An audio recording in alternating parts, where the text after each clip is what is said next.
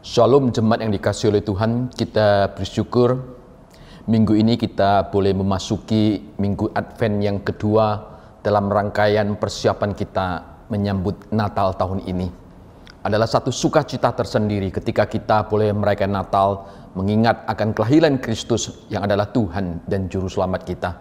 Mari saudara kita akan bersama-sama menyiapkan diri untuk satu bagian firman Tuhan yang akan kita baca dan renungkan bersama dalam kesempatan ibadah kita pada minggu Advent yang kedua ini. Kita akan berdoa dan mohon pimpinan daripada Tuhan. Bapak Surgawi, terima kasih untuk minggu Advent yang kedua yang boleh kami rayakan bersama-sama ya Tuhan. Dalam rangkaian ibadah kami menyambut Natal tahun ini. Terima kasih ya Tuhan di tengah masa pandemik Tuhan tetap memberikan sukacita, memberikan damai sejahtera bagi kami semuanya. Terlebih ya Tuhan, biarlah melalui ibadah kami pada minggu ini, Sekali lagi Tuhan menolong kami untuk menangkap isi hati Tuhan, apa yang Tuhan inginkan bagi hidup kami, sehingga di dalam masa-masa yang penuh dengan tantangan dan pergumulan, terlebih memasuki akhir tahun ini, kami tetap boleh melihat kebaikan demi kebaikan yang datang daripada Tuhan di dalam kami menyongsong hari-hari kami ke depan. Terpujilah Engkau ya Tuhan, berkati dan pakai hambamu ya Tuhan, dalam segala kelemahan dan keterbatasan, biarlah nama Tuhan yang ditinggikan dan dimuliakan. Di dalam nama Kristus Tuhan dan Juru Selamat kami yang baik kami berdoa dan mengucap syukur. Amin. Mari Bapak Ibu, Bapak Ibu kita akan bersama melihat satu bagian firman Tuhan saudaraku dari Injil Markus pasal yang pertama ayat yang pertama hingga ayat yang kelima sebagaimana tema yang diberikan oleh Dep Ibadah dengan nas pembimbing yang menjadi acuannya pembawa berita damai ya diambil dari Injil Markus pasal yang pertama ayat yang pertama hingga ayat yang kelima. Firman Tuhan berbunyi demikian. Inilah permulaan Injil tentang Yesus Kristus, anak Allah. Seperti ada tertulis dalam kitab Nabi Yesaya. Lihatlah aku menyuruh utusanku mendahului engkau. Ia akan mempersiapkan jalan bagimu. Ada suara orang yang berseru-seru di padang gurun Persiapkanlah jalan untuk Tuhan, luruskanlah jalan baginya. Demikianlah Yohanes Pembaptis tampil di padang gurun, menyerukan bertobatlah dan berilah dirimu dibaptis, dan Allah akan mengampuni dosamu. Lalu datanglah kepadanya orang-orang dari seluruh daerah Yudea dan semua penduduk Yerusalem sambil mengaku dosanya mereka dibaptis di sungai Yordan. Sedemikian pembacaan firman Tuhan pada minggu ini. Saudaraku yang dikasih oleh Tuhan, di dalam mengawali akan khotbah minggu ini, saya akan tunjukkan sebuah gambar kepada kita semuanya. Nah, saudaraku yang dikasih oleh Tuhan, ketika engkau melihat gambar ini, bagi sebagian kita mungkin tidak terlalu asing, tapi bagi sebagian kita mungkin juga asing. Tahukah Anda gambar ini terletak di mana? Yaitu gambar tentang patung Kristus yang di sebelah digambarkan bagaimana dia memegang akan salib lalu di sebelahnya dia tangannya itu memberkati. Nah, di balik gambar ini atau patung ini tepatnya ada satu kisah yang terjadi. Dikatakan pada tahun 1899 pada waktu itu Argentina dan Chili sedang dalam satu kondisi yang sangat tegang. Ada persengketaan perbatasan di antara dua negara ini. Dan pertentangan atau persengketaan perbatasan ini akan memuncak kepada peperangan antara dua negara itu. Nah, pada masa raya Paskah ketika memasuki tahun 1900 yaitu 1900 pada waktu itu pada masa raya pasca yang sedang mereka rayakan, kedua angkatan perang dikatakan baik dari negara Argentina maupun Chili. Mereka dalam posisi siap menyerang satu dengan yang lain dan siap dikatakan bertempur berperang secara terbuka dan peperangan itu dikatakan sulit terhindari. Tapi selama daripada masa mengikuti akan perayaan pasca itu, gereja Tuhan pada waktu itu, baik uskup di Buenos Aires maupun uskup yang ada di Chili, anak hamba-hamba Tuhan pada waktu itu, mereka terus menyerukan, berkhotbah melalui mimbar gereja, yaitu bicara tentang perdamaian.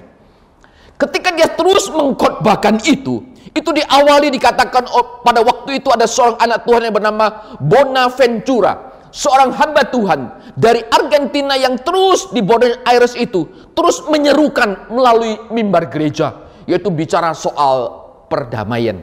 Nah berita itu akhirnya sampai juga kepada uskup di negara Chili dikatakan.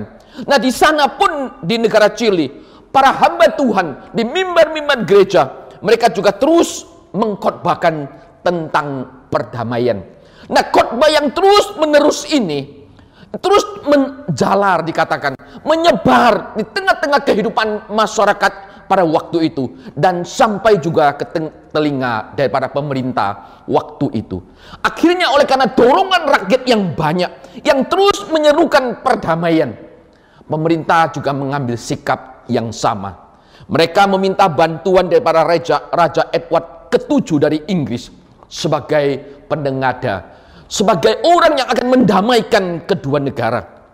Singkat kata akhirnya, kedua pemerintahan itu, baik Argentina maupun Chili, sejak saat itu mereka sepakat untuk berdamai.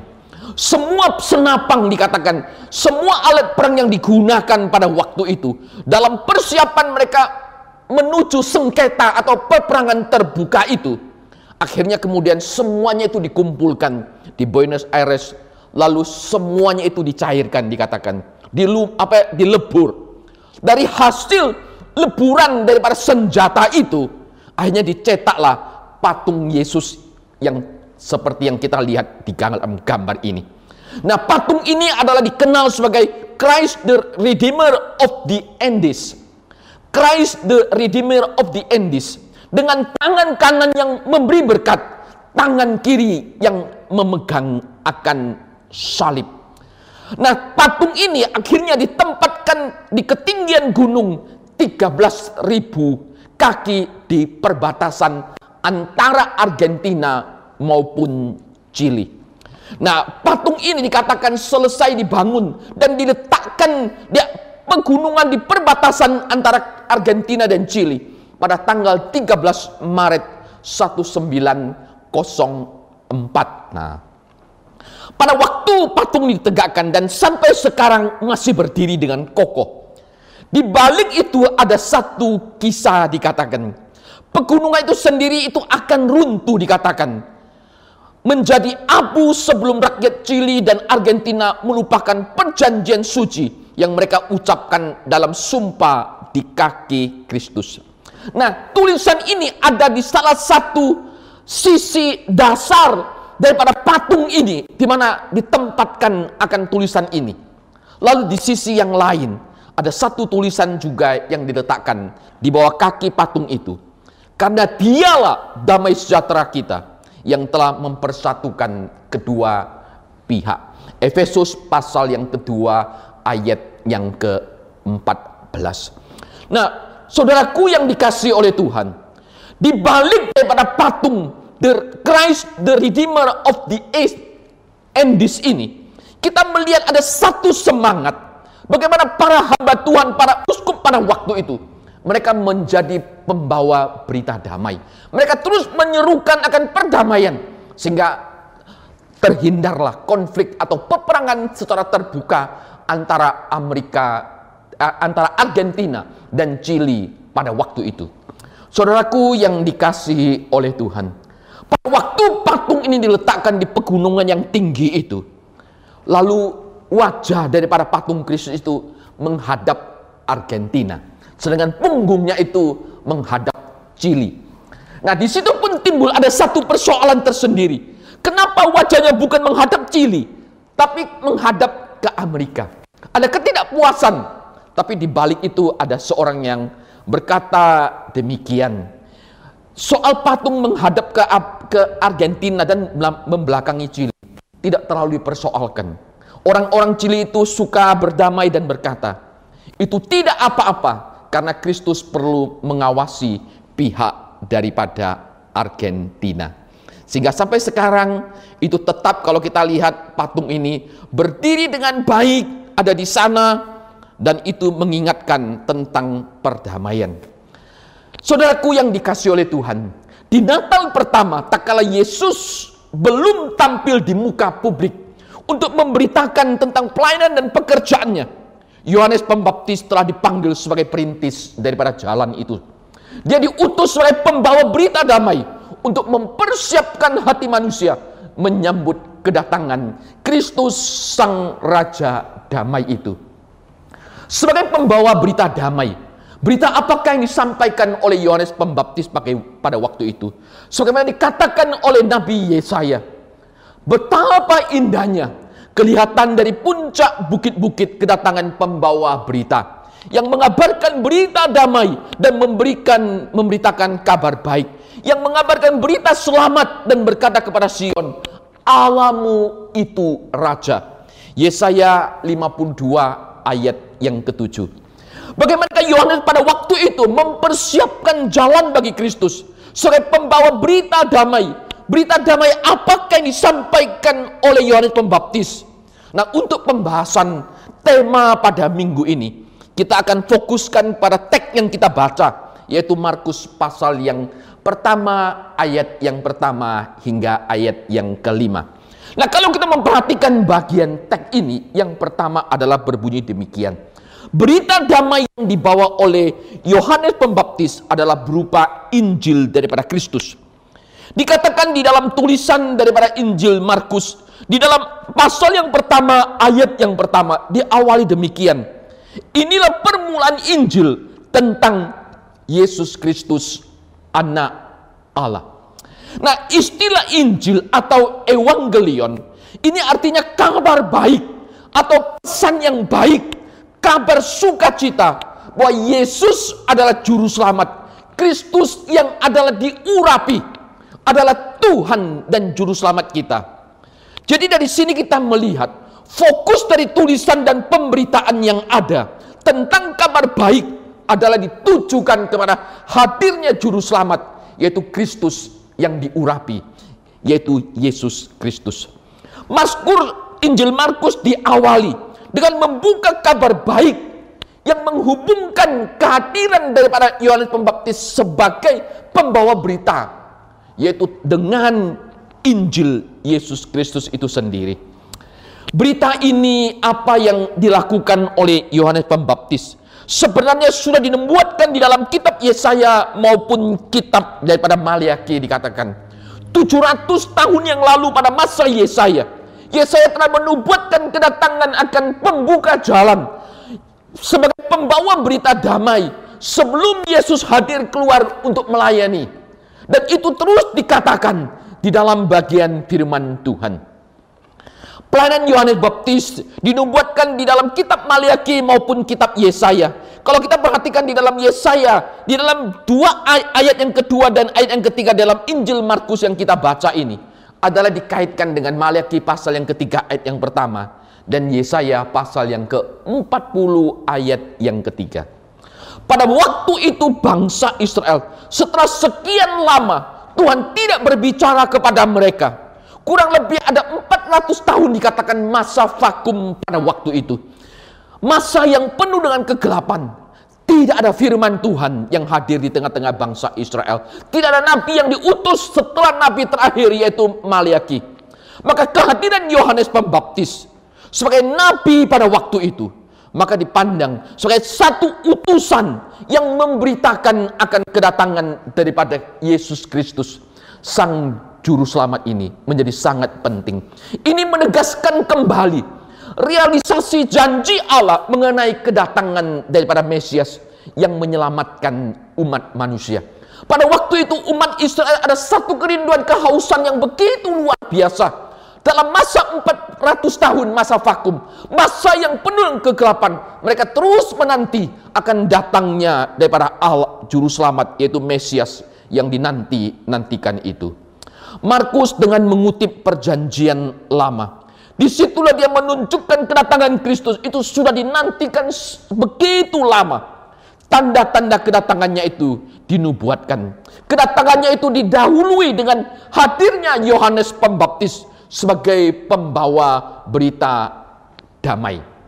Kalau kita perhatikan pada masa perjanjian lama, seorang utusan atau pembawa berita damai adalah orang yang mendahului kedatangan seorang raja. Utusan ini bertugas memastikan bahwa jalan yang akan dilalui raja itu cukup aman. Ia juga bertugas mempersiapkan rakyat akan menyambut kehadiran daripada raja itu. Maka dia harus mendahului, datang dan hadir. Supaya raja ketika hadir bisa disambut dengan baik. Yohanes Pembaptis di dalam bagian ini mempersiapkan umat Israel pada waktu itu untuk menyambut kedatangan daripada Yesus Kristus supaya manusia umat Israel pada waktu itu boleh mengikut Yesus dan menerima dia sebagai juru selamat. Bila kita bandingkan dengan Injil Yohanes, maka di situ kita akan melihat satu kebenaran yang begitu luar biasa. Ketika Yohanes Pembaptis keluar di awal pelayanannya, dia memperkenalkan Yesus, dia katakan, inilah dia sang anak domba Allah yang mengangkut akan dosa manusia. Yohanes pasal yang pertama ayat yang ke-29. Di dalam dia mengawali akan pelayanannya. Maka Yohanes Pembaptis dia memperkenalkan satu pribadi. Pribadi itu adalah Kristus. Dia katakan, lihatlah anak domba Allah yang mengangkut akan dosa daripada manusia. Yesus Kristus hadir sebagai juru selamat yang mengasihi umat manusia, mengasihi engkau dan mengasihi saya. Ia sangat peduli kepada engkau dan kepada saya. Karena itu berita Injil adalah merupakan satu berita kebenaran yang sejati, yang esensial, yang paling dibutuhkan oleh manusia. Injillah yang menjadi jawaban bagi kosongan jiwa, kepapaan dan kemiskinan rohani dalam hidup manusia. Kondisi waktu itulah yang dialami oleh umat Israel. Dan kondisi ini sama persis dengan kondisi hidup engkau dan hidup saya pada hari ini. Kehidupan manusia pada umumnya Manusia terus bergumul. Bagaimana kekosongan kehidupan dan kemiskinan rohani ini boleh terus dipuaskan. Blaise Pascal mengatakan bahwa di dalam diri manusia ada satu ruang yang kosong yang tidak mungkin dipuaskan oleh apa pun. Baik itu materi, keinginan daging, keinginan mata, keinginan dunia tidak akan bisa memuaskan. Apa pun yang kita pernah capai tidak akan pernah memuaskan akan sisi yang kosong ini kecuali diisi oleh Allah itu sendiri. Allah yang hadir dalam hidup kita itulah yang akan mengisi kekosongan daripada jiwa manusia, kebutuhan rohani yang paling mendalam yaitu pada waktu kita boleh mengenal Kristus sebagai Tuhan dan juru selamat. Oleh itu di dalam mengawali akan tulisan Injilnya, Markus mengatakan inilah permulaan Injil tentang Yesus Kristus anak Allah. Inilah kabar baik bahwa ketika Yohanes Pembaptis hadir, dia memperkenalkan satu pribadi, yaitu Kristus. Kristus yang adalah Tuhan dan Juru Selamat. Itulah kabar baik. Itulah Injil itu sendiri yang disampaikan. Supaya kasih dan sukacita itu boleh diwujudkan dalam hidup kita. Supaya mereka yang di sekeliling kita juga boleh mengenal Kristus. Melalui kehadiran Juru Selamat maka kita belajar untuk peduli, juga berbagi berita sukacita, berita kebenaran ini, berita damai sejahtera ini. Engkau dan saya terpanggil seperti Yohanes untuk memberitakan berita damai ini. Engkau dan saya yang sudah mengalami akan damai sejahtera daripada Kristus. Mari dalam masa raya Natal ini kita juga membagikan itu. Itu yang pertama. Lalu yang kedua, berita apakah yang dibawa oleh Yohanes Pembaptis sebagai pembawa berita damai. Yang kedua dikatakan dengan memberitakan pertobatan dan pengampunan dosa. Di dalam ayat yang keempat berkata demikian. Demikianlah Yohanes Pembaptis tampil di padang gurun dan menyerukan, "Bertobatlah dan berikanlah dirimu dibaptis dan Allah akan mengampuni akan dosamu." Saudaraku yang dikasihi oleh Tuhan, seseorang yang bertobat dia akan sadar bahwa dirinya adalah seorang yang berdosa dan mau dan rindu kembali kepada Allah sang penciptanya. Hanya oleh anugerah Tuhanlah kalau seseorang dapat bertobat, kembali kepada jalan yang benar, boleh mengenal Kristus sebagai Tuhan dan Juru Selamatnya. Tugas kita sebagai orang percaya adalah terus menyerukan akan berita pertobatan dan Roh Kudus yang akan bekerja membuat seseorang itu bertobat dan balik kembali kepada Tuhan. Pengampunan dosa kita dapat terjadi kalau kita mau bertobat, yaitu kembali kepada kebenaran, kembali kepada Allah. Saudaraku yang dikasih oleh Tuhan, Yohanes Pembaptis hadir pada waktu itu menggenapi dengan seruan pertobatan pertobatan yang menuju kepada perubahan pikiran, membawa kepada kesadaran akan kebenaran, dan akhirnya berdampak kepada tindakan serta tinggal, tin, tingkah laku untuk kembali kepada Allah. Kita tentu masih ingat di dalam catatan Injil, baik secara di dalam Injil Lukas pasal yang ke-15 tentang anak yang hilang. Ketika dia sadar kondisi kepapaan, kemiskinan, dan kehampaan hidupnya, setelah dia menghabiskan apa yang dia peroleh daripada orang tuanya, dari papanya waktu itu. Dikatakan dia teringat akan sorga. Dia teringat akan orang tuanya. Di rumah bapaknya begitu banyak makanan. Sedangkan dia sekarang dalam kondisi kelaparan dan dalam kondisi kehinaan. Jika dia katakan dia bangkit. Baiklah aku kembali kepada papaku. Nah di situlah kesadaran yang demikian itu perlu. Dan pertobatan adalah dalam pengertian itu ada satu kesadaran kehinaan, kepapaan, kemiskinan rohani kita. Dan kita butuh kembali kepada Allah. Saudaraku yang dikasih oleh Tuhan. Biarlah kita diterus ditolong oleh Tuhan. Dalam kehidupan kita, kita terus mengalami akan kehidupan yang diperbaharui, sadar dan membutuhkan akan Tuhan, membutuhkan juru selamat. Kalau kita perhatikan di dalam kehidupan kita gitu ya, seorang penjaga pantai, biasanya kalau dia ingin menyelamatkan orang yang tenggelam, maka orang yang mau diselamatkan ketika masih terus berusaha untuk menyelamatkan dirinya, maka orang itu tidak akan bisa ditolong. Tapi biasanya penjaga pantai itu akan tunggu sampai orang itu sudah tidak berdaya. Karena kalau dia masih terus bergerak dengan energi dengan kuat untuk terus meraih akan kemungkinan penjaga pantai itu pun sendiri akan tertarik dan tenggelam bersama-sama maka orang itu dibiarkan lemas dulu nah pada waktu dia sudah tidak berdaya cepat-cepat ditolong nah biasanya dalam kondisi yang demikian ketika tenaganya sudah terkuras maka dia pada waktu itulah dia bisa diselamatkan tapi ketika dia masih dalam kondisi meronta-ronta berusaha untuk menyelamatkan dirinya ada kemungkinan resiko penyelamat pantai itu pun ikut tenggelam. Nah, oleh karena itu pada waktu melalui cerita seperti yang demikian, pada waktu mereka berusaha untuk menyelamatkan dirinya, dia tidak akan bisa. Ketika dia meronta-ronta, tapi pada waktu dia mau bertobat, dia menyerah sepenuhnya kepada Kristus, di situlah dia akan diselamatkan. Kristus akan mengaruniakan kehidupan baru bagi mereka yang mau berseru dan bertobat. Sehingga Yohanes Pembaptis mengatakan, "Bertobatlah dan berilah dirimu untuk dibaptis dan Allah akan mengampuni dosamu." Di dalam Injil Matius maupun Injil Lukas ketika bicara soal tentang perumpamaan perjamuan kawin. Di situ ada banyak orang yang diundang untuk hadir. Tapi mereka semuanya memberikan respon dengan berdali. Mereka sibuk, mereka tidak bisa datang dan seterusnya. Mereka menolak undangan tersebut. Padahal perjamuan itu adalah pesta gembira. Padahal perjamuan itu adalah pesta sukacita. Tuhan memanggil, tapi mereka menolak. Di sinilah Tuhan ingin katakan, biarlah kita membuka diri kita membuka hati kita menerima undangan Kristus. Kita mau bertobat, menerima Kristus dan menyambut Dia sebagai Tuhan dan juru selamat. Di masa sekarang sebagai panggilan hidup kita bergereja. Mari kita juga belajar gitu ya, secara khusus ketika kita memasuki minggu Advent yang kedua. Kelahiran Kristus di dunia ini adalah sebagai pemenuhan nubuatan, keselamatan dan damai sejahtera bagi dunia.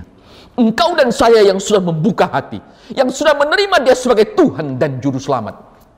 Engkau dan saya terpanggil sebagai pembawa berita juga. Supaya orang-orang yang mendengarkan, mereka boleh bertobat, mereka boleh percaya kepada Kristus, dan mereka boleh dibaptiskan juga di dalam nama Kristus. Bertobatlah dikatakan, sebab kerajaan Allah sudah dekat. Ini adalah merupakan satu berita yang relevan sampai hari ini. Manusia membutuhkan pertobatan, Manusia membutuhkan Injil kerajaan Allah. Mereka manusia membutuhkan juru selamat. Dan biarlah Tuhan memakai engkau dan saya sebagai pembawa berita damai juga. Engkau yang dan saya yang sudah membuka hati menerima berita damai. Biarlah berita ini juga engkau terus dan saya bagikan. Sehingga menjadi alat di tangan Tuhan untuk memberitakan Injil keselamatan daripada Allah. Hidupmu dan hidup saya menjadi berkat. Semakin banyak orang boleh menerima Kristus, mengenal Kristus, sebagai Tuhan dan Juru Selamat. Kiranya Tuhan menolong kita dan memberkati kita pada masa raya Natal ini. Di dalam kita menyongsong akan Natal tahun ini. Dalam minggu ibadah minggu Advent yang kedua ini. Saya akan menutup khotbah ini dengan mengutip akan doa daripada Fransiskus Assisi di bagian awalnya. Dia mengatakan demikian, Tuhan, jadikanlah aku pembawa damai bila terjadi kebencian. Jadikanlah aku pembawa cinta kasih bila ada peng, terjadi penghinaan. Jadikanlah aku pembawa pengampunan bila terjadi perselisihan. Jadikanlah aku pembawa kerukunan bila terjadi kebimbangan. Kiranya Tuhan menolong engkau dan menolong saya. Amin. Mari kita bersama-sama berdoa sekali lagi mohon pimpinan Tuhan. Bapak Surgawi terima kasih. Engkau boleh mengutus Yohanes Pembaptis sebagai perintis jalan, pembawa berita damai, untuk mempersiapkan hati manusia, yaitu menyambut kehadiran daripada Kristus. Kami bersyukur kalau kami boleh menyambut Engkau ya Tuhan. Kami juga rindu orang-orang sekitar kami, keluarga kami. Ketika kami masuki minggu raya, eh, minggu Advent yang kedua ini, jemaat saudara kami dan banyak orang lain yang juga boleh membuka hati dan menerima Engkau dan sebagai Tuhan dan Juru Selamat. Berkati kami semua ya Tuhan, dan pakai kami sebagai pembawa damai daripada Allah. Terpujilah Engkau ya Tuhan, dengar doa kami. Di dalam nama Kristus Tuhan dan Juru Selamat kami, kami berdoa. Amin.